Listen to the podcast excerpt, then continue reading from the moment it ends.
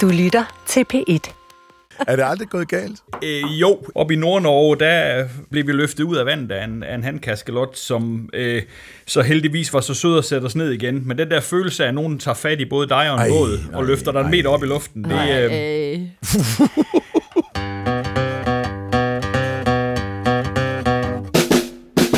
Du lytter til Vildt Naturligt på P1. Rigtig hjertelig velkommen. Øh, dine værter er i dag, Johan Olsen! og Vicky Knudsen. Det bliver en lidt ukonventionel udsendelse i dag. Ja, men det bliver vildt fedt. Ja, det bliver mega fedt, men det bliver det rene pseudovidenskab. Ja, ja, men det er lige meget. Vi skal prøve at, at konstruere et superdyr, Ja. ud fra alle de forskellige dyr, vi kender. Mm. Og øh, det er jo øh, samlet os to ikke så få. Nej. Og så har vi, det kan måske overraske nogle lyttere, et par huller i, i vores kendskab til dyr her på planeten. Mm. Og de bliver så udfyldt af vores gæst i dag. Ja. Direkte fra Aarhus Universitet har vi Peter Teilberg Madsen fra Institut for Biologi på Zoofysiologisk Afdeling på Aarhus Universitet. Velkommen, Peter. tusind tak. Det er en ære at få lov til at være med. Det er en ære at have dig med, Peter. Du er jo en meget anerkendt professor og forsker. Og vi har allerede, altså før vi startede, hørt vilde historier. Dem skal vi også næsten have nævnt.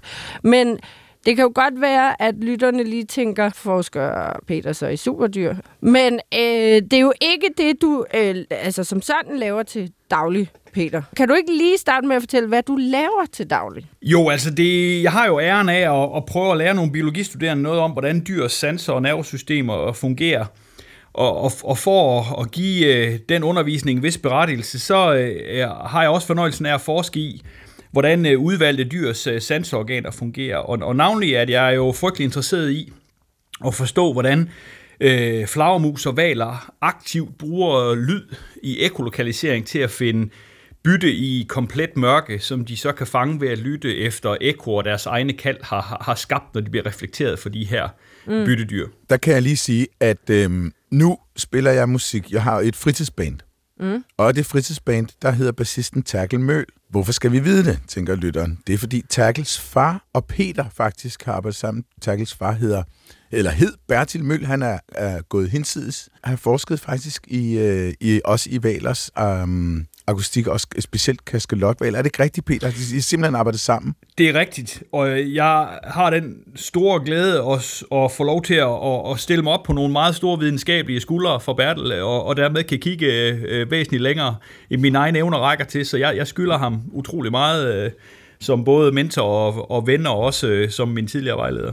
Jeg kan huske, at jeg har set en fantastisk film, hvor du, hvor du står og sætter en lang teleskopstang, står du øh, i Nordnorge, i, i ikke fuldstændig stille vand, det vil jeg sige, hvor du står og, og skal sætte et lille sådan lokker, sådan en, et øh, øh, aggregat, som du skal sætte ned med en sukker på, skal sidde ned på ryggen af en kaskelotval. Det er rigtigt. Det billede har jeg som sådan et idolbillede på mit indre drengeværelse. Hold nu kæft, hvor må det have været en vild, vild oplevelse. Ja, øh, det er det. Øh, det er jo verdens største øh, tandbærende rovdyr øh, med en længde på en 15-16 meter og en vægt på en, en 40-50 tons, man sejler op til. Øh, så det, øh, de første par gange, man gør det, der, der overvejer man da lidt, om, om det her det svarer til en mus, prøver at kravle op til en løve og sætte en målpakke fast på dem. Men, ja. øh, men det, er, det er en meget flink løve, som lever af, af blæksprutter, så de, øh, de, øh, hvis de ikke øh, gider have besøg af os, øh, så dykker de. Jeg har aldrig oplevet noget aggressivt fra dem. I værste fald kan de blive lidt forskrækket, men vi har over de sidste 20 år udviklet nogle teknikker, der i højere og højere grad gør, at, at øh, det foregår meget fredsomligt. Hvis vi nu skal lave vores superdyr, ikke også, Vicky? Ja. så tænker jeg, at vi nok godt kan lokke Peter med på, at, at det her superdyr skal have ekolokalisering. Altså det, det der med, når vi mennesker går rundt, og så pludselig er der mørkt, eller havler helt vildt, så bliver vi så lukke øjnene, så kan vi lige gå over på ekolokalisering. Okay, ro på. Mm-hmm. Det er fordi, at når vi synes, dyr har vilde evner, mm. så er det tit det, vi ikke selv kan. Det Men jeg klart. tænker, når vi skal konstruere et superdyr, så ved jeg ikke, hvad I siger, men jeg har allerede på fornemmelsen, at vi kommer til at proppe dem med de evner, som vi ikke selv besidder, fordi at vi synes, det er så fantastisk. Jeg er helt enig. Der er altid en tendens til at lade sig fascinere af de der såkaldte sjette sanser, øh, mm. fordi så bliver det sådan lidt øh, overnaturligt på en eller anden måde, at, at, at de kan opleve en del af verden, vi ikke kan opleve. Ja. Ja, men det er også rigtigt nok. Men altså, jeg har dog her faktisk inden for, for nylig gået og tænkt over, hvordan det ville være at være firbenet dyr, og så se mennesker, der drøner rundt på to ben. Mm. Og, og op og ned af, af klippet, eller sådan øh, sk- skråninger over sten og alt muligt. Det er bare ikke noget problem at gå på to ben. Det må, det må virke udefra som Ja. ja. en superkraft. Jamen, det er rigtigt nok. Plus vores kloge hjerne er selvfølgelig også. Ja, jeg taler for dig selv. Men jo, ekolokalisering, de sender lydbølger ud, ja, og så bliver det reflekteret tilbage. Men hvordan sender de egentlig, hvordan sender valerne de her lydbølger ud, Peter? Jamen, de laver lyd på øh, en helt anden måde, end langt de fleste øh, pattedyr vil gøre det. Altså, flagermusene bruger deres øh, stemmebånd, mm. ligesom vi gør nu, når vi taler med hinanden. Men, men valerne har, har, har en lydproduktion, der er, er, helt afkoblet fra øh, struberegionen. Så de har nogle små øh, øh, bindevævslæber, der sidder oppe i deres næsebor. Og når de presser luft igennem dem, så kan de lave et meget, meget kraftigt øh, øh, klik, meget kortvarigt klik på nogle øh, få øh, mikrosekunder i nogle tilfælde, øh, som er meget højfrekvent. Mm. Og fordi at de har anbragt de her bindevævslæber sammen med noget fedt og nogle luftsække og et kranie, der sådan virker nærmest som sådan et øh, amfiteater, så får de øh, øh, rettet lyden meget kraftigt i en ret, i en, i ens rette lyden øh, ud foran dem. Ja. Øh, så de egentlig render rundt med en form for meget kraftig lydlommelygte, kan man sige. Så de kan vel også sige noget ud over at klikke? Eller ja, hvad? nogle af dem vælger så at snakke med hinanden ved at tage deres ekolokaliseringsklik og så sætte dem sammen i sådan nogle øh, pulspakker og kommunikere på den måde. Kaskalotten, vi talte om før, Nå. gør faktisk det. Okay. Øh, og andre af dem, de har faktisk to sæt bindevævslæber øh, i næsen, hvor den venstre side laver fløjtene, altså hos, som for eksempel hos delfiner, og den Ja. højre side laver så ekolokaliseringsklikkene. Så de kan sådan set både kommunikere og ekolokalisere samtidig, hvis de skulle have lyst til det. Nå, fedt. Hold da kæft, mand. Det er Og sejt. de der klik, du siger mikrosekund. Ja, altså, altså det milliontedel sekund. Ja, et klik, et klik fra en, sådan et øresvin, sådan en klassisk øh, delfin fra børnefilm. Ja. Øh, dens klik er cirka 10 mikrosekunder langt, så meget, meget kort. Men tilbage til vores superdyr. Har du, Peter, som ekspert på det felt, nogen idé om, hvor, øh, hvor det ville være godt at have den til at ligge rent hertsmæssigt? Ja, altså øh, hvis man skal bruge det til at finde øh, mad med, altså små byttedyr, så skal man da have det op i nogle højere frekvenser, end vi mennesker bruger. Mm. Øh, så jeg vil sige, øh, hvis jeg skulle bygge et sonarsystem til folk, der måtte have brug for det i luft, så vil jeg da nok bringe det op på en 30-40 kHz, vil jeg tro. Fordi så er det 40 relativt kilohertz. nemt at få den her retningsvirkning, vi talte om. Altså at man, man sender mere lyd ud i en retning end i andre. Okay. Okay. Ja, det er Noterer du. Vicky? Ja. Godt. Øhm, 30-40 kHz, øhm, sender man så lyd ud i, i skiftende frekvenser? Altså siger man... Eller, eller er det bare en frekvens, er det nok? Ja, men hvis man gerne vil vide noget om, hvad det er, man får et ekko fra, så kan det være meget nyttigt at, at, at sende det ud i forskellige frekvenser. Og det gør flagmusene ved, at de, at de sweeper lyden. Altså, de øh, øh, i princippet øh, starter højt, og så slutter de lavt. Okay. Øh, fordi så dækker man et større frekvensområde, og så kan man lytte lidt efter, hvilke frekvenser får jeg mere af, og hvilke får jeg færre af, når den har ramt noget. Og så kan man på den måde sige noget om, hvad, hvad er det, jeg så får et ekko fra. Altså får du får de en idé om teksturen? Altså overfladestrukturerne, eller er Ja, det... og i forvaler i vand faktisk også noget om, hvordan øh, øh, dyr, der er opbygget indvendigt, øh, fordi man får refleksioner fra en svømmeblære for Wow. eksempel. Eller, ja. Det er, Det er en ultralydsscanning. Det, Del, ja. del, del, delfiner kan ultralyd scanne hinandens øh, babyer, når de er gravide. Det er jo, Ej, det er jo hvor meget er nyttigt. det sejt. Hold da kæft. Stå lige stille, jeg skal lige... Bip, bip, bip, bip, bip, bip, bip. Den er god. Når vi lige er ved lyd, så skal vi lige have dagens Dagens lyd. gætte. Mm. Ikke særlig svær i dag. Og helt fantastisk.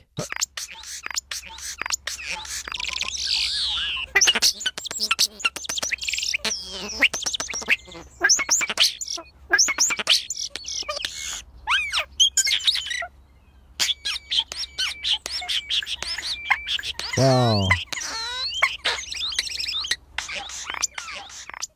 Vi må ikke gætte før Nej, I må ikke program, gætte, men... men var det ikke skønt? Jo, det er virkelig, virkelig. Og det var jo sådan, man kunne sample det og bruge det i musik. Ja, og så lidt robotagtigt samtidig. Ikke? Ja. Dertil vil jeg bare spørge, fordi nu er det vores superdyr. Vil det være okay, hvis vores superdyr kan beatboxe ved siden af at kunne ekolokalisere? Hvad siger du, Peter? Det, det er helt i orden med mig. Så længe den, øh, den sørger for at gøre det i en anden, et andet frekvensbånd, så tror jeg sagtens, at vi kan få ekolokaliseringen til at virke alligevel. Okay, Godt. og beatbox, det kunne også være sådan noget med, når de skal prøve at finde en... en Jamen det er det, jeg øh, tænker, at her kan Ja. vi, det kan være dens paringslyd. Ikke? Ja. Men nu vil jeg altså høre et bud fra Peter. Hvad skal superdyret kunne? Jamen, jeg vil sige, at den øh, sådan, øh, sjette sans, øh, som dyr har, jeg har sværest ved at vikle hovedet rundt om, og dermed måske også er den, jeg er mest fascineret af, det er øh, magnetoreception. Yes. Altså evnen til at orientere sig i et magnetfelt. Ja. Ja. Det er, det synes jeg er, er meget svært at forholde sig til. Altså, vi kan jo alle sammen bilde os selv ind, at vi har en eller anden form for retningssans, men man kan jo prøve at tage bind for øjnene og så gå ud på en fodboldbane, og så bestemme sig for at vil ramme målet i den anden ende af fodboldbanen. Det, det går meget, meget sjældent godt. Mm. Altså, Jeg kan ikke engang gøre det med en bold, uden bind for øjnene.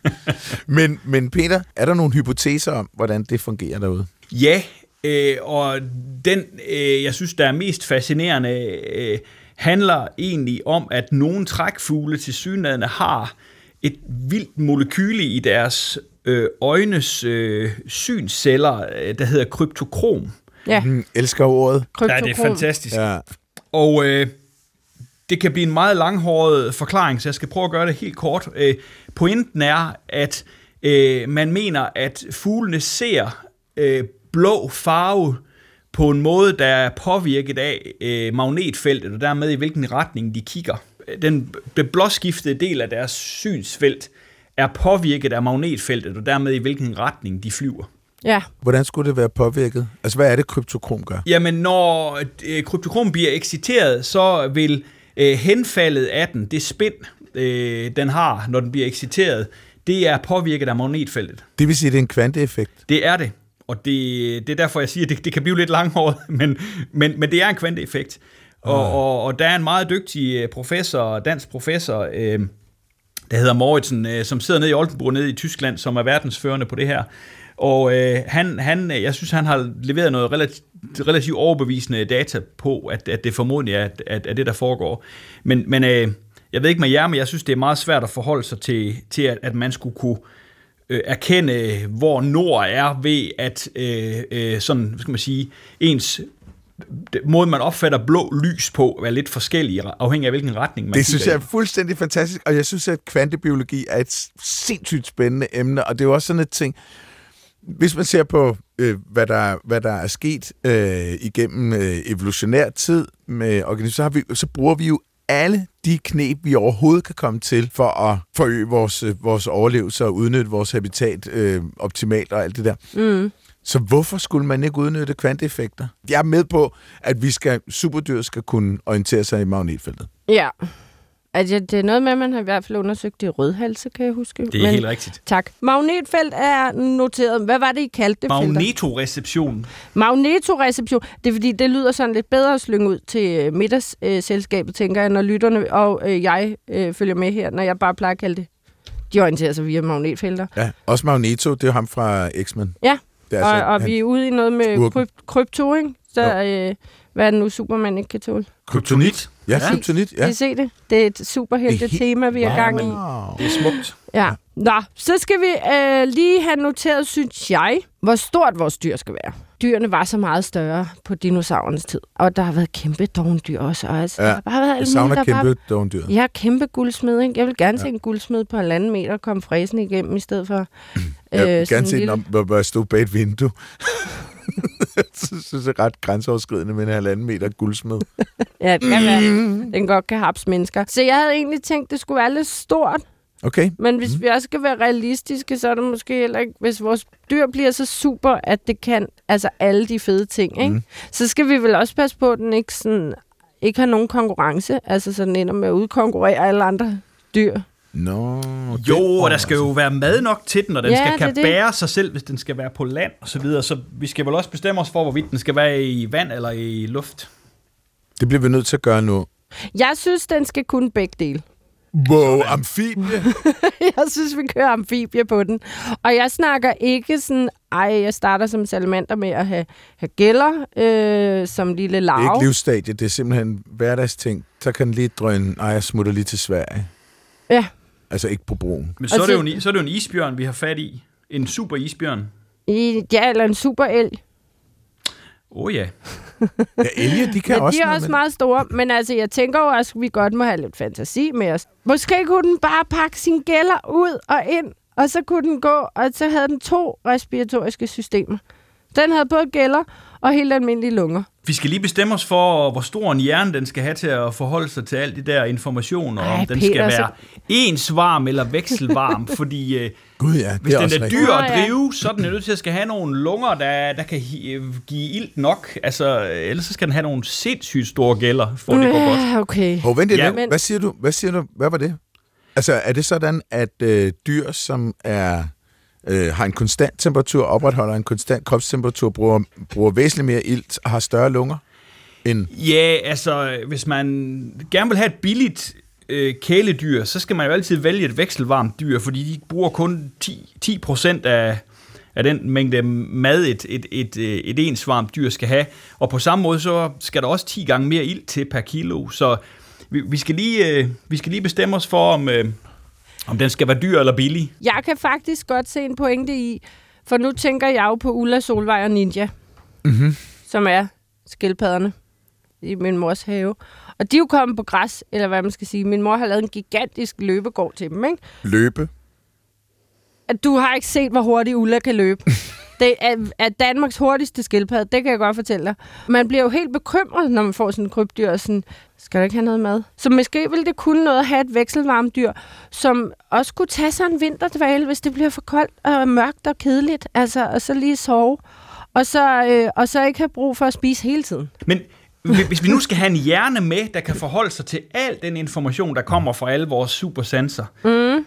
Øh, så er vi også nødt til at skal have en energiomsætning øh, og så videre, der kan holde øh, den her store hjerne kørende. Altså, grunden til, at vi mennesker er, er møgdyre og holde kørende, er jo også, at vi har en alt for dyr hjerne, vi slæber rundt på for at forholde os til alt det information, vi, vi står og udveksler med hinanden. Kan vi ikke finde eksempler på dyr, som har en ekstrem lille hjerne, men som stadigvæk skal processere en del information udefra, men som ikke nødvendigvis Jo. går rundt og spekulerer over... Øh, Vi kunne tage hajer. Hajer. Ja. hajer har jo elektroreception via sådan nogle slimfyldte porer på næsen, der hedder lorenziniske ampuller. Okay, den tager du lige en gang til langsomt. Elektro... Nej, hvad sagde du? Elektroreception. Ja, og så via nogle ampuller på næsen. Ja. Og nogle... Så sådan en, en pikhaj, for eksempel, vi har i danske farvande, den kan jo mærke det elektriske felt fra øh, hjertet på en fladfisk, der er gravet ned i sandbunden. Så det, det der, må være utroligt svagt elektrisk felt. Altså er sådan det. helt grotesk svagt. det er grotesk svagt, men de kan.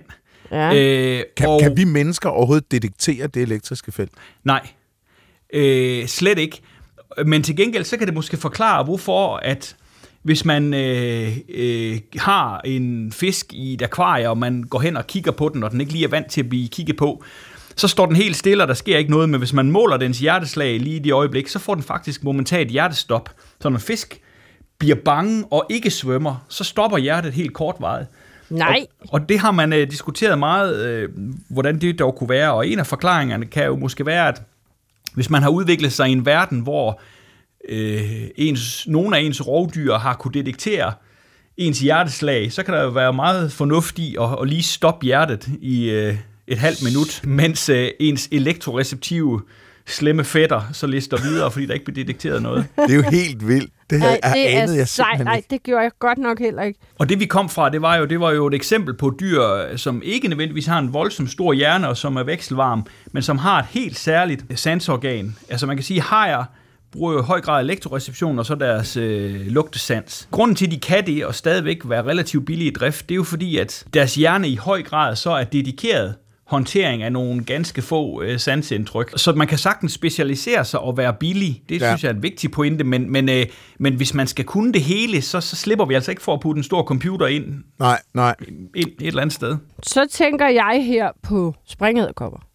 Når jeg siger intelligente springæderkopper, så er det jo fordi, at de kan finde vej Og så har de jo de der superøjne, som også kan registrere bevægelse lynhurtigt, låse altså byttet fast med øjnene nærmest, og, og springe utrolig langt. Mm. Altså, så synes, springet har noget, og så er der også noget nuttighedsfaktor over dem. Og man kan nærmest se, de tænker over tingene. Ja. At den kigger på en med alle onde øjne og, og tripper lidt rundt og sådan, hvad ved du, hvad kan du? Dem synes jeg, vi skal have, have rundet, og så synes jeg, vi skal have rundet øh, kravfugls øh, intelligens også, som jo trods alt også, ifølge os, ligger på et ret højt niveau ja. i forhold til, hvor stor jo. hjernen er. Jo.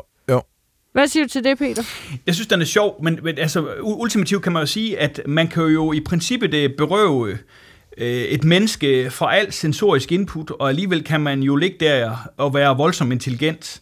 Evnen til at kunne sanse noget, vi mennesker ikke kan sanse, altså en supersans, er, er ikke bundet op på intelligens, øh, og selvfølgelig afhængig af, hvordan man, man vælger at, at definere intelligensen, men, mm. men jeg, jeg, jeg synes, det, det, det er processorkraft. Ja, ah. det er det. Altså man kan sige, vi mennesker har egentlig ikke nogen sans, der er bedre end noget andet dyr, men til gengæld har vi evnen til at samle information op og kommunikere det videre med vores artsfælder i nogle komplekse sociale netværk, og det er ja. jo derfor, vi er så skide farlige. Mm. Øh, på trods af, at vi bare er et mellemstor, øh, hårløs chimpanse, chimpanse mm. der, der, der kan holde en pind i hånden. Ikke også? Altså, vi har ja. overtaget jorden, ikke fordi vi har supersanser, men fordi vi er gode til at udveksle information. Ja. Ja. Okay, men så vil jeg altså gerne have, at vores dyr har nuttede øjne. Ja. ja, så en mindste for det på bordet. Nu det er i orden. Det er også i orden for mig, men det vil være lidt sært, hvis, hvis vi har et dyr, der er sindssygt god til at ekolokalisere, som også så, som Ej, så jeg... nuttede øjne er som regel ret store, ikke? Ja, men nu synes jeg måske også, I bliver lige videnskabeligt nok anlagt, ikke? Fordi så bliver det sådan noget, ja ja, men så er det jo overflødigt at have de øjne. Prøv at høre, det kan jo være det et scoretræk hvis man kigger på vores uh, trænede marsvin nede på Fjord i Kærteminde, hvis vi uh, giver dem mulighed for at bruge synet i stedet for ekolokalisering, så gør de gladeligt det. Altså mm. ekolokalisering er jo noget, man bruger, hvis man ikke kan se noget. Ja, okay. Godt. Du vil hellere bruge synet. Hvis, jeg, jeg du tror, får også informationen hurtigere. Jeg tror, alle dyr hopper sensorisk over, hvor gæret er lavest. Ja. Øh, det tror jeg.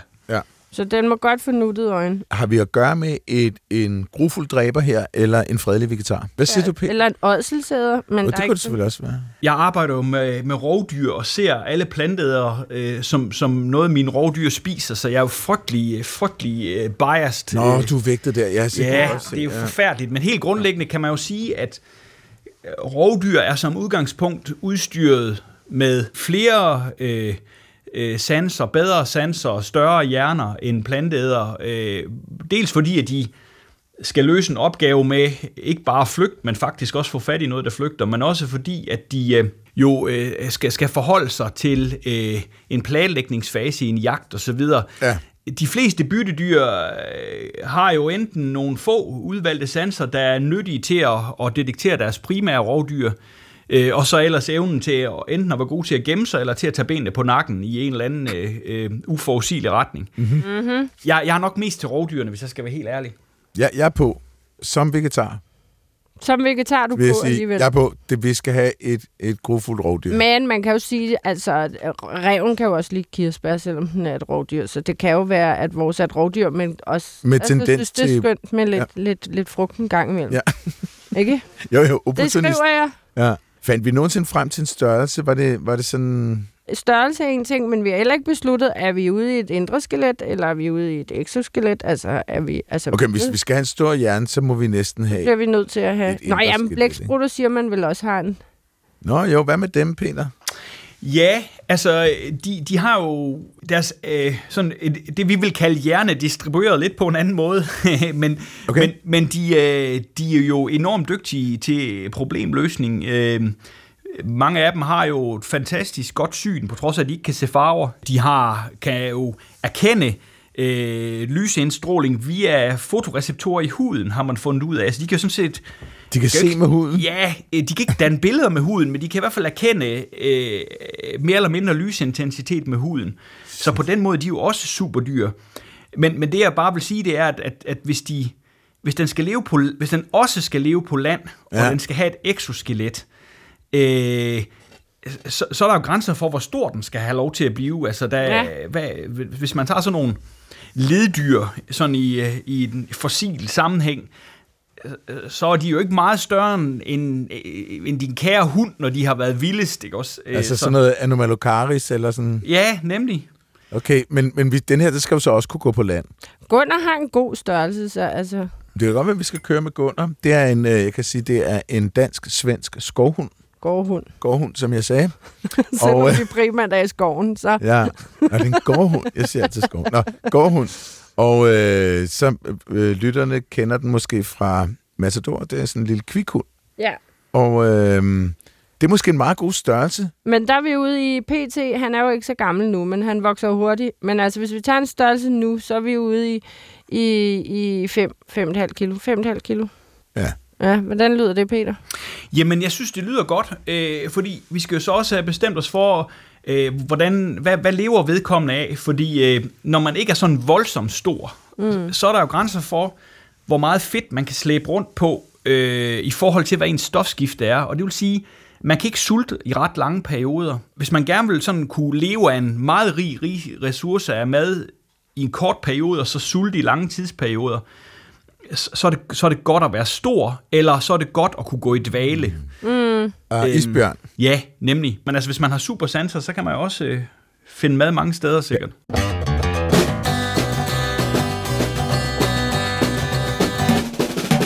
Du lytter til Vildt Naturligt. Din værter er Vicky Knudsen og Johan Olsen. Jeg er gæst i dag, og jeg hedder Peter Teilberg Madsen. Vi skal også lige have løst øh, nogle, øh, nogle fremdriftsproblemer på, i land og, og, og på vand, ja. og, i, og i vand, så fordi hvis man er god til at svømme hurtigt under vand, så er man typisk dårlig til at bevæge sig på land. Ja, det skal vi have løst. Ja, Altså, man kan godt høre, at I er, er videnskabsfolk, og ikke altså folk, der skriver fantasy. Det, jeg tænkte, var, Ja. at det var et, et, et, et, et sådan lidt pattedyrslignende dyr, men med fjer. Den første superevne, jeg tænkte, det var at flyve. Ja, Så hvis, hvis nu den har fire ben og vinger, Ja, og så har det her nærmest nano, som mange øh, øh, ænder og andre fugle, der Ja. dykker har, hvor at vandet jo bare praller af dem. Ikke? jo. Det kunne være ret smart, hvis den havde den her nanobelægning på. Og så bruger den vingerne til at svømme med os. Eller? Ja, Så kan Ja, også flyve. Det synes jeg lyder så meget fedt, men jeg, jeg, ja, okay, men så Peter, her har du så en anden udgave, og det er, at, at man har et, øh, du har ben at gå på. Altså Mhm. her synes jeg, at to burde være rigeligt, men Mhm. jeg er jo også menneske, som den så kan hive op under sig, sådan folde sammen under sig, og så har den en øh, sådan lidt blæksprutteagtige gevækster, som den kan bruge til at svømme med, som kan blive virkelig lange. Så, så kommer ligesom ud af kroppen, som er lagret inde i kroppen på den. Okay, så sådan en, en, en pingvin, der, nærmest, der, der, der, der kan folde vingerne ud fra kroppen. Er det der, vi er? Øh, Ja, sådan noget i den stil, ja. ja. Okay. Jamen, jeg er med. Okay. Med på hvad? Ja, på dit øh, fjerbeklædte semipattedyr. Okay, men, men skal den også have blæksprutte vækst? Den skal have et eller andet Det propel. begynder at blive sådan et... Den kan jo ikke gå rundt med sådan en hale udenpå op på land. Nej, men Ikke, okay, men har den to eller fire... Det er mere, ja, altså, to jeg, skal, jeg skal lige være med her i jeres øh, tankegang. Har den to eller fire ben? Jamen to, Johan, var det ikke To, det, du sagde? og så to vinger. Den skal have et eller andet at svømme med. Ja, men jeg, den skal også kunne flyve. Altså, hvis man tager en øh, søpapagøje eller en lomvig, det er jo netop et eksempel på en, der kan det der. Den, Ja. den, øh, den, er jo, den flyver jo godt, og den, den, øh, hvis man ser dem under vand, så, så bruger de jo vingerne ind i på samme måde øh, til, til at lave fremdrift under vand, så det, det kan sagtens lade sig gøre. Så har vi to ben og to vinger. Men den skal også kunne jage på land, ikke? Jo, jo. Men øh, okay, nu tager vi lige pelsen først. Eller fjerne. For jeg synes jo på en eller anden plan, det kunne være rart, hvis vores dyr så var et rovdyr, men så nuttet ud. Ja, ja. Fordi nu har den fået nuttede øjne. Men hvis den skal kunne flyve, så skal den jo have fjer. Men måske kan den også have begge dele. Måske skal, kan den have rigtig nuttet, varmset krop, og så fjer på, på vingerne. Ja, altså, øh, man kan sige, øh, nuttet for hvem? Fordi hvis det skal være nuttet for os mennesker, så skal det jo helst ligne en, en, en småfed menneskebaby, så hovedet skal være lidt for stort, og øjnene skal vende fremad, og altså, alle, alle bamser øh, ser jo sådan ud, og alle, alle hunde til ældre damer li, ligner jo øh, småfede babyer. Øh, så så øh, hvis hvis det er den nuttet, så skal vi have stort hoved, lidt småtyk krop, korte lemmer og fremadvendte øjne og krøllet hår. Jeg vil altså ikke have vores dyr lige nu. Ej, jeg, jeg, baby. jeg, stop Men- med det der nuttet, Vicky. Nej! Hvis nu forestiller os, at den lever i Danmark, og der er både lidt koldt og lidt varmt, og den skal både kunne dykke og gå på land, Ja. og skiftende årstider og alt det her. Ja. Vil det så være mest praktisk med fjer på hele kroppen, eller pels. Både fjer og pels øh, er jo, i hvert fald ifølge nogen lærte, øh, øh, opstået for at kunne holde på noget kropsvarme. Øh, og så er det så blevet rekrutteret ind til også at kunne give noget opdrift i, til flyvning senere for, for, for de her dinosaurer, der bliver til fugle. Ja. Øh, så øh, i forhold til at holde, øh, holde, holde, sørge for at gøre vores superdyr til et ensvarmt dyr med et højt stofgifte, der virkelig kan levere energi til de her avancerede sansorganer og hjernen, så, så er det jo ligegyldigt, om det er, om det er fjer eller pels. Så øh, jeg, jeg er helt sikkert frisk på fjerne. Jeg synes altså også, vi skal tage fjer, Vicky. Jeg synes, det er underligt, hvis den har pels på kroppen og fjer på vingerne. Det Ej, for, jamen, det bliver så ser en pingvin der også nærmest ud, som det er fjer, ikke? Det er korrekt. Ja, ja, ja. Så ligner Jo. jo næsten en blanding af. Jeg kan godt tænke mig, at den havde, den havde fjer over hele kroppen, men så at det var fjerne på vingerne, som bare lignede de klassiske fjer, ikke? Jo, Og så de andre kunne være sådan lidt mere tråde, sådan lidt mere, ja, Eller sådan, ja. sådan man, man forestiller Pingvinlignende dinosaurerne så fjerdragt, ud. skriver jeg. Ja, eller... Ja. Men altså, jeg har set nogle af de der rekonstruktioner af en T-Rex med fjer på. Det ser sgu ikke for elegant ud. Altså, der skal vores have lidt mere volumen i sin fjerdragt. Ja. Altså, det skal dække lidt mere kroppen. Det er jo ikke et... Ej, det er rigtigt nok. Jeg har også set sådan en, øh, en dinosaurus-rekonstruktion. Det lignede faktisk mit skæg, da jeg var 22. Ja, Det var sgu noget, det var noget småklattet Ja, det var ikke, det var ikke værdigt. fjerdragt. Pingvinlignende fjerdragt. Men den skal kunne flyve, det er vi enige om, ikke? Hvordan ser fødderne ud, Peter? Den, to, den har to ben at gå på, og den skal kunne være sindssygt hurtig. Jamen, så skal vi jo have tynde underben, og sørge for, at muskulaturen er, er rykket op øh, tættere på, på tyngdepunktet i kroppen. Så det, det er jo sådan nogle øh, T-Rex-ben, eller Okay. antilope gepardben Altså, det Okay. skal ikke være elefantben. Vi skal have, Nej. hvis man skal være hurtig, skal man have, have smalle ankler og, og, og tynde underben. Og så nogle ordentlige lovbasser. Ordentlige lovbasser. Yes. Okay, godt. Har du den, Vicky? Vi er næsten snart ude i sådan en, øh, hvad hedder det der fabeldyr? Den har sådan nogle gedeben og, og, og så en menneskekrop op af os. Nå, det er satan selv, Vicky. Nej, det det kan jeg godt høre. Det er Lucifer, Belzebub. Hvad har du gang i? Det er ikke et superdyr. Minotaur. Nå. De, er det ikke det, de hedder? Nej, det er noget med en tyr. Tyreben. Men den bliver skideskøn, den her. T-Rex eller antilope eller gepardben, har jeg skrevet. Ja. Bagben. Så skal vi høre, om det er, øh, om den lever i flok, eller om den er sådan mere solitær type. Mm. Hvad siger du, Peter? Ja, men det- kommer jo igen an på, øh, om den har en fordel af at skulle jage i flok. Øh, hvis den nu er så god sensorisk og motorisk, som vi, øh, vi gerne vil have, den skal være, så, så, så kan det godt ske, at den kan selv. Det vil jeg næsten sige. Og man kan også sige, hvis den er så dyr, som vi er ved at gøre den til, Mm. Øh, så øh, skal der godt nok være meget føde, hvis øh, man skal holde den kørende i en, i en, i en stor flok. Ja. Okay, jamen så, så tænker Vi jeg solitær, eller Ja. i par, eller sådan nogle ting der. Ja, et par kunne også være meget hyggeligt, Ja. ja. de ikke skulle være helt alene. Kunne der ikke være lidt fordel ved, hvis de er så dyre øh, i, i drift, at leve som par, og så netop når de skal have unger, eller en unge, eller hvor mange de nu får, så kan de skiftes til at jage og sådan noget. Mm. Kunne det ikke være lidt fint? Og det er en god løsning. Skal vi ikke tage et par? Vi tager et par. Hvordan er ørerne? Jamen, ørerne skal jo kunne dække et stort frekvensområde øh, højt op i ultralydsområdet, hvis den skal kan ekolokalisere øh, Ja. ja. godt.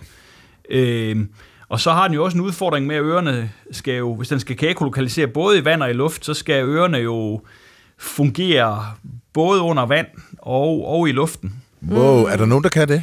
Ja, faktisk øh, Bertel Møl, som du nævnte Ja. tidligere, Terkels far, han øh, viste jo i 60'erne, at, at, at sæler har, har nogle ører, der faktisk fungerer forbavsende godt, både i vand og i luft.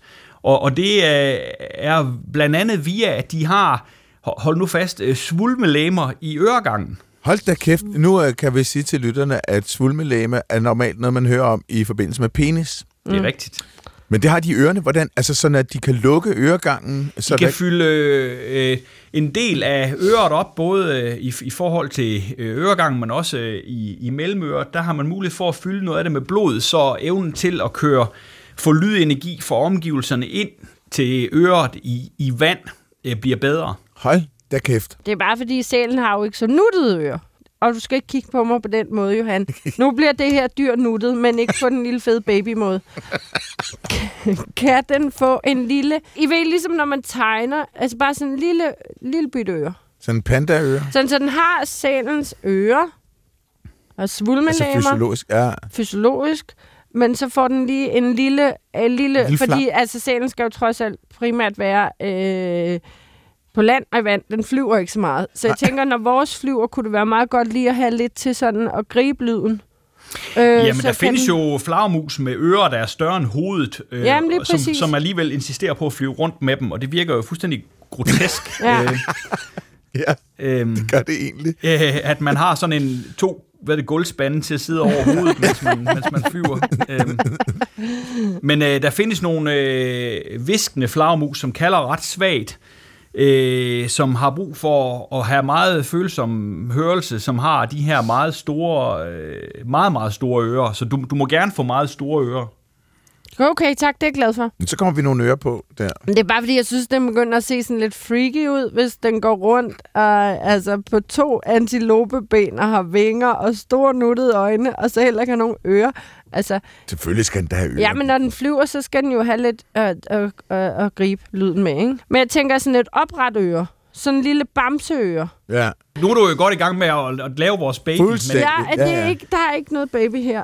Skal vi sige 4,5 cm? 4,5 cm øre. Ja, Okay. Jeg kan lige parentes bemærke, at uh, Terkel har fortalt mig, altså Bertel Møls søn Terkel der, som jeg spiller sammen med, han har fortalt mig, at da han var lille og boede i Strib på Fyn, der havde de en sæl derhjemme, som de tog op i en trillebør. Nej. Og så kørte de ned til stranden, og så s- kom den i vandet, og så når de fløjtede med en fløjte, så kom den tilbage. Nå. Til land. det er rigtigt. Og det, det kan du sige er rigtigt, fordi vi har beskyldt Terkel nu i 15 år for at lyve. Ja, men det- skal jeg generelt ikke kan sige om er tilfældet, men den med sælen, den er god nok. Den er god nok godt. Eller også så har han koordineret løgnen meget nøje med sin far. Øh, det skal jeg ikke... Øh, Altså, Det er også en mulighed. Jeg synes, Bertel var meget troværdigt menneske. absolut. Ja. Okay, men nu har vi så ørerne på plads. Ja. Du lytter til Vildt Naturligt på P1. Din værter er Vicky Knudsen. og Johan Olsen. Og på besøg har vi øh, forsker i valer og professor i sansefysiologi, Peter Tejlbjerg Madsen, til at snakke om vores helt nye superdyr, som vi er ved at konstruere. Men jeg har en lille glædelig kort nyhed. Nå, hvor dejligt. Ja, og den er meget kort, øh, men den er altså helt utrolig glædelig. Arne og Birgit har fået en hundevalp. Tillykke til Arne og Birgit. Ja, lige præcis. Og den her altså hundevalp er helt absurd nuttet at se på. Det er en golden doodle. Du mm-hmm. kan lige se et billede, Johan. Du har lidt svært ved det. Ja, den er nuttet. Og så har de kaldt den Vicky. Nej, nej, nej. Er det Og rigtigt? jeg er simpelthen så beæret. Arne og Birgit, det skal I bare vide. Den er opkaldt efter mig. Nej, hvor fint. Så Vicky jeg og Arne og Birgit, det, det er jo, forbogstaverne giver også bab. Ikke? Det kan jeg også godt lide. Vap. Jeg kan sige, at øh, før nævnte Terkel har fået hele tre dyr opkaldt efter sig. To katte og en hund. Og, og Terkel Ej, kan virkelig ja, ikke ja, hunde. så sidder man her og er virkelig glad, og så skal du bare overgå ind på den måde. Ej, hvor pinligt. Nu ringer Johans telefon. Ej, med lyd på. Ej, nej, Johan. Undskyld, Karsten. Nå, men har jeg også lige en kort nyhed, som kan gøre alle glade. Også Peter, tror jeg. Jeg ved nemlig, at der er en stolt tradition inden for det akademiske for at drikke alt for meget kaffe. Af og til så er der sådan nogle helseguruer, der går ud og siger, at kaffe det er noget, djævlen har skabt. Man skal spise, drikke noget grønt te og sådan noget i stedet for. Ja. Har du ikke hørt sådan noget også, Peter? Øh, jo, men jeg er så dybt øh, inde i mit stofmisbrug, øh, at det, det, det prøver jeg at blokere på. Jeg, Ja, lige præcis. Jeg skal have kaffe. Ja. Slut. Nu er der, er der nogen, der har lavet et studie, hvor de har haft kigget på en halv million mennesker Ja, hen i England. ja. Og de har øh, fundet ud af, at kaffedrikkere, der drikker kaffe, som er kværnet, altså ikke sådan noget øjeblik, snap kaffe. Ej, det hedder det jo ikke på Så kan du kalde det instant kaffe, okay. hvis du hellere vil det. Instant, tak. Så en halv million mennesker, så har de fundet ud af, at øh, de mennesker, der drikker sådan noget rigtig ka- altså Ja. kaffebønnet kaffe, har 21 procent øh, reduceret sandsynlighed for at få kronisk leversygdom. Nå, 49 procent lavere risiko for at dø af leversygdom i det hele taget. Der er også en lille effekt af snapkaffe, mm-hmm. men den er ikke så stor. Tidligere så har man, øh, så man altså haft øh, set øh, undersøgelser med indikationer af, at kaffe skulle være godt mod øh, Parkinsons, diabetes 2 og hjertestop. Jamen, altså. Det er simpelthen bare et spørgsmål om at komme i gang med at drikke noget kaffe. Ja, det tror jeg da nok. Ja. Hvad var egentlig grunden til, at man ikke skulle drikke kaffe? Tror du ikke også, det har noget at gøre med, at, at, at de fleste af os har prøvet det der med at have fået for meget kaffe, hvor man jo decideret dårligt af. Man får skidt med, man får ondt i mausen. Konklusionen er, at det er godt med kaffe. Skal ja. Ja. vores dyr drikke kaffe, bare for at de har lidt leversygdomme? Nå, hvad sig? siger du, Peter? Skal Jamen, have noget øh, kaffe? det, jeg synes jo, vi skal bestemme os for, hvad den skal være udstyret med i form af smags- og lugtesans. Så det er jo et, Nå ja. absolut et, et, et relevant øh, spørgsmål at bringe op. Ja, for tiden render os, så vi skal også snart have, altså, have, have, have færdiggjort vores dyr, ikke? Jo. Øh, så hvad, har du nogen bud der, Peter? Jeg synes jo, det var oplagt, øh, hvis den skal operere i luft i hvert fald, at den har et, et rigtig godt, en rigtig god lugtesans. Hvorfor siger du det? Er det, fordi den er over vand? Altså, nede i vandet er lugtesans vel ikke så aktuelt? Jo, altså man kan sige, øh, nogle øh, fisk, altså laks for eksempel, bruger jo deres lugtesans til at finde tilbage til de vandløb, hvor de blev klækket øh, på et tidspunkt, men de kan så slippe afsted med det, fordi at det så ikke er en del af deres øh, øh, åndedrætssystem. Hvorimod, mm-hmm. hvis du tager valer og sæler og øh, fugle for den sags skyld, der øh, holder vejret, når de er under vand, der, der, der spiller lugtesansen af gode grunde øh, ikke rigtig nogen rolle. Der findes faktisk øh, nogle, øh, nogle muldvarpe blandt andet, øh, sådan nogle øh, stjernenæsede muldvarpe, der kan blæse en lille luftboble ud, når de er neddykket, og så kommer der duftstoffer fra vandet over i den luftboble, og så kan de hive luftboblen ind i næsen igen. Det kan de gøre på nogle få millisekunder. Så den kan ind i sådan, ligesom sådan en øh, øh, tyggummiboble af luft, den kan blæse ud af næsen. Og så kan den så optage, optage lidt duftstoffer fra vandet, og så kan den så øh, dufte til luftboblen, når den kommer ind i næsen igen. Hold da kæft. Ej, hvor er det sejt. Ja, det er godt gået, øh, men, men øh, for langt de fleste luftåndende dyr, der spiller lugtsans ikke nogen rolle i, i vand.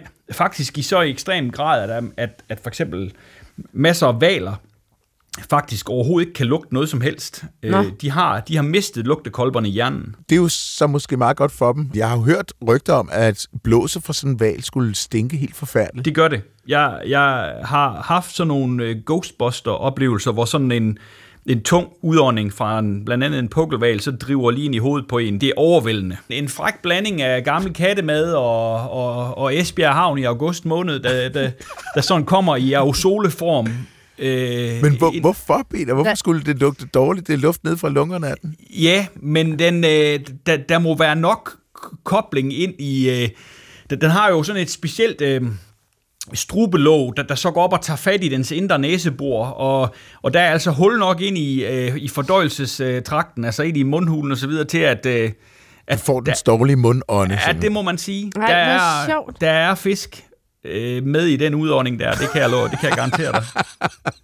Men Nå. altså, hvis den skal have en god lugtesans, så slipper vi jo ikke for, at en stor del af dens øh, arvemateriale skal dedikeres til det. Altså, det er jo, selv for os mennesker, er det jo øh, adskillige procent af vores gener, der er dedikeret proteinerne, der, der, der sidder i vores næse og vores øh, lugteepitel. Mm. Så, så øh, det, er jo ikke det der med at lave en god lugtesans, det, det kræver altså, at, øh, at vores superdyr bruger en, en, en pæn slat af sit arvemateriale på at få udtrykt Jamen, det. det synes jeg, vi skal gøre. Det synes jeg er fint. Ja, det Ja. synes jeg altså også. Men kan den få en nuttet næse? Jeg sidder lige og tegner den her. Øh, Jeg tænker, det er nogle huller, fordi den skal kunne lukke dem fuldstændig ind, når den dykker. Okay, men giver vi den så bare et sælhoved med ører? Lige inden snuden bliver færdiggjort, jeg kom bare lige til at tænke på, fordi når den både skal kunne svømme og være på land, kom jeg lige til at tænke på sådan noget som vandet og koppen. Eller vandkalve og sådan noget. Mm-hmm. Kunne det være smart, hvis den netop har sådan lidt pingvinlignende pels?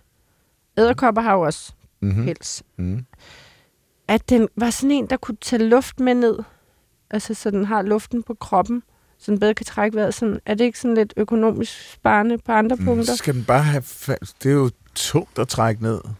Ja, okay. Ja, det er Hvis den, og den skal jo også så kan, kan køre sit blod ud og, og have adgang til, til den ild, der måtte sidde der. Ja. Altså, hvis den skal være god til at dykke, så er det meget mere effektivt, at den får gemt øh, ilten i myoglobinen i musklerne eller, mm. eller, eller i blodet. Så jeg synes, det skal være et meget blodfyldt dyr, vi laver.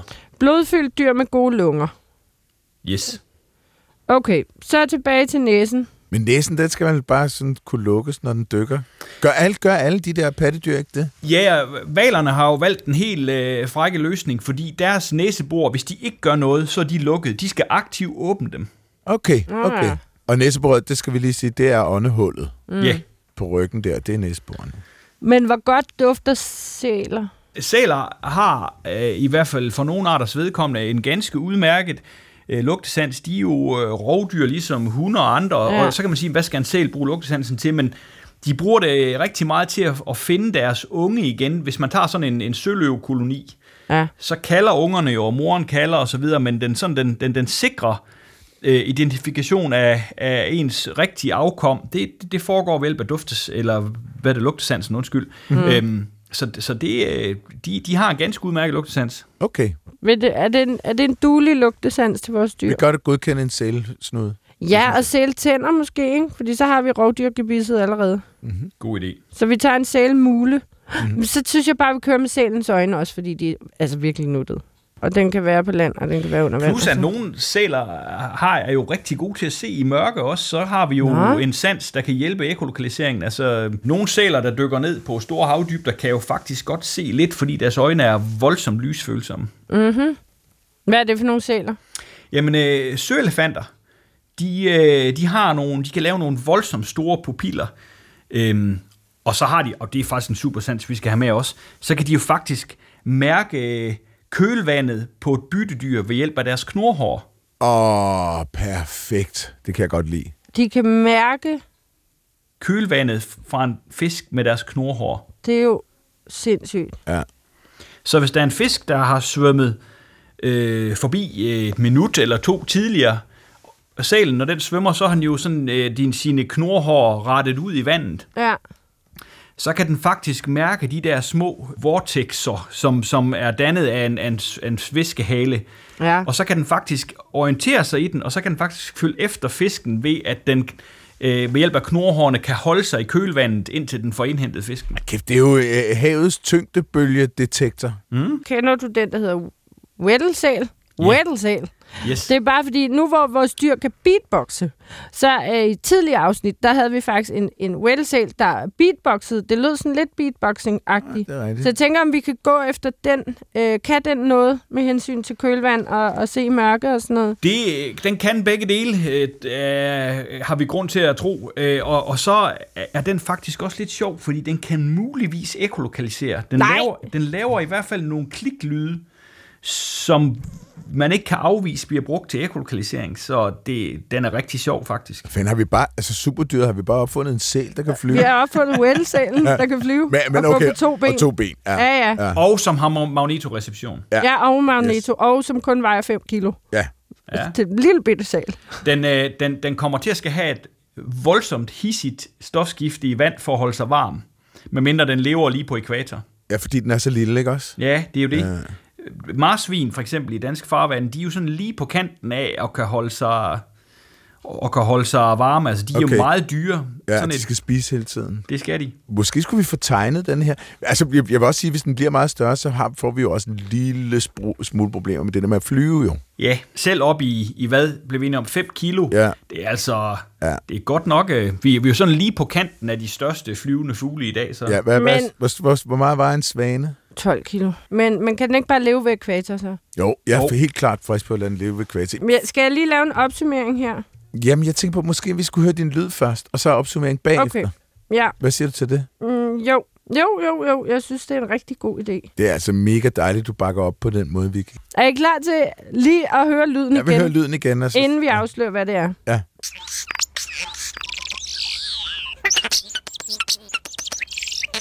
Vildt så rytmisk. Ja.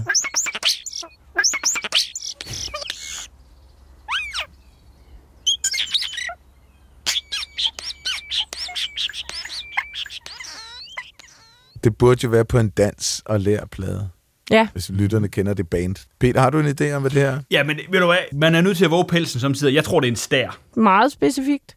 Ja. Ja, Johan Olsen. Ja, det, det tror jeg, det er en øh, australsk lyrebird, efter jeg har været til rave party om natten. Meget specifikt. Mm. Det er en stær! Nej! Jamen, altså. Sådan, Peter! Det er, at du hører til en af meget, meget få mennesker, der har gættet. Øh. Jeg er jo frygtelig taknemmelig for, at blind høne også kan finde korn i den sammenhæng. Fordi som, som bioakustiker, så øh, kan, kan jeg jo kun fejle i den her sammenhæng. Altså, så. Men det gjorde du så ikke, Nej, det var så stærkt. lærer. Altså, stæren er jo øh, en imponerende imitator. Mm. Øh, og, og det her er et meget øh, populært klip, og det er helt sikkert nogle steder, der er hos et, et menneske, og på et tidspunkt er der faktisk en stær i baggrund, der begynder at sidde og beatbox lidt mere og lave sådan en baggrundslyd. Øh, men øh, det viser jo bare lidt om, hvad de evner, når de først lige får trænet øh, nogle lyde. Så øh, det er en helt almindelig og skideskøn stær. Skal jeg lave en øh, hurtig opsummering på vores dyr? Ja, fordi nu har vi jo i denne her udsendelse af Vildt Naturligt, der har vi jo haft besøg af dig, Peter Teilberg Madsen, øh, fra Aarhus Universitet. Og vi har sammen med dig, har vi konstrueret, med dig som konsulent, har vi konstrueret et superdyr. Mm-hmm.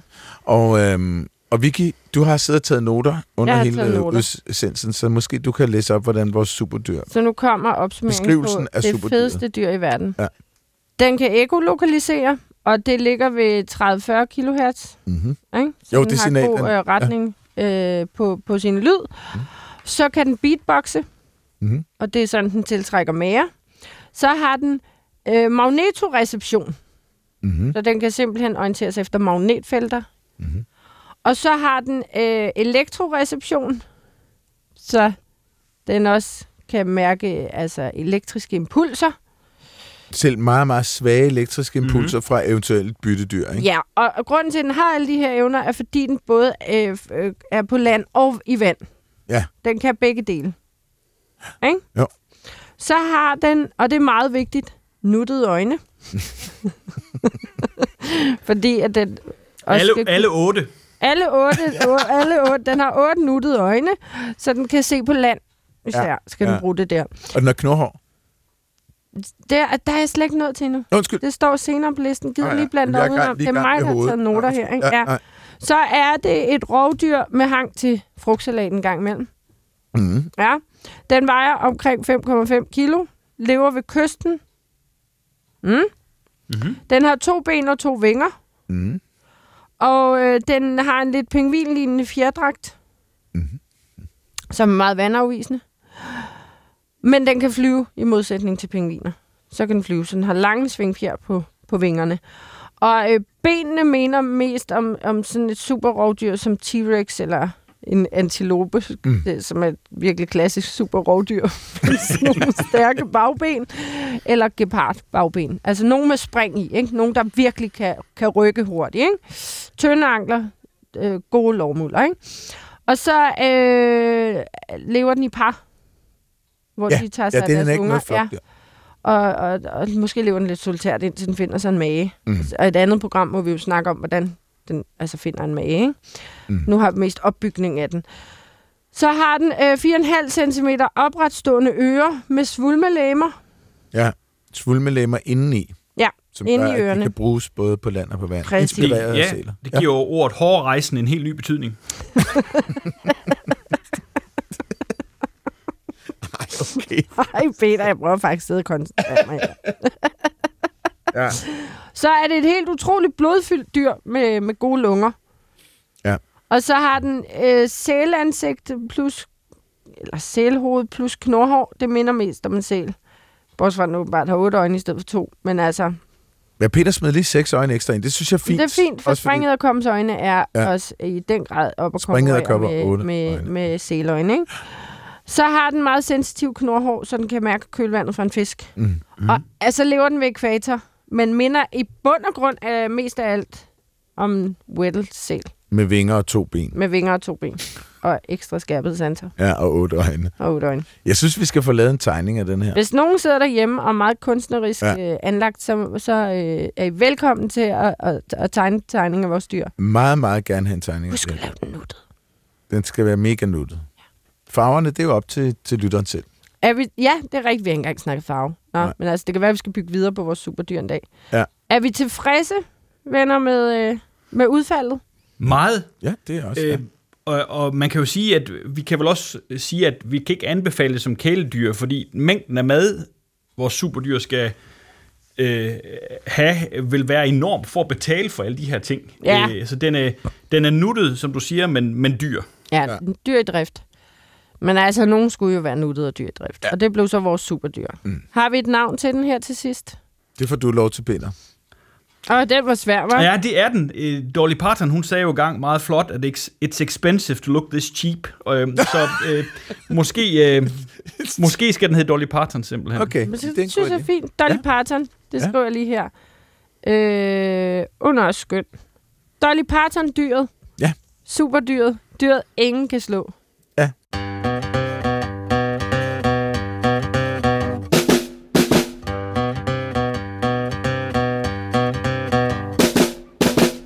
Så skal vi sige farvel herfra, men først så skal vi sige øhm, tusind tak til dig, Peter Teilberg Madsen, som, øh, som hjalp os med at konstruere superdyret som gæst i Vildt Naturligt i dag. Du er fra Institut for Biologi, øh, zoofysiologisk afdeling på Aarhus Universitet. Og forsker i valer og professor i sansefysiologi. Og meget, meget dygtig til at være med til at konstruere et superdyr. Og meget sjov. Det har været mig en stor fornøjelse. Det var så I lige hyggeligt. måde. Og, og, øh, og jeg synes, vi skal bygge videre på superdyret en dag. Så skal ja. den have farve og, og paringsadfærd og jagtteknikker og sådan noget. Ikke? Yes. Så tager vi et, et afsnit to en dag om dyret. Ja. Øhm, tak fordi I lyttede med. Skønne lyttere. Tak til Karsten. Carsten Nielsen. Tak fordi, at I sender mails til vildt naturligt snablag dr.dk. Og Man kan høre øh, udsendelserne på, på sin favorit podcast station.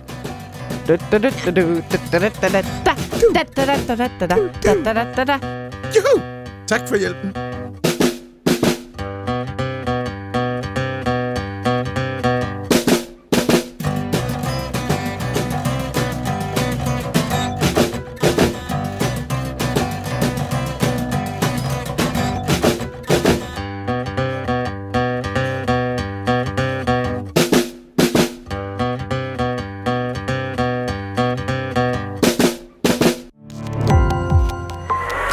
Opdagelse i alle DR's podcast og radioprogrammer. I appen DR Lyd.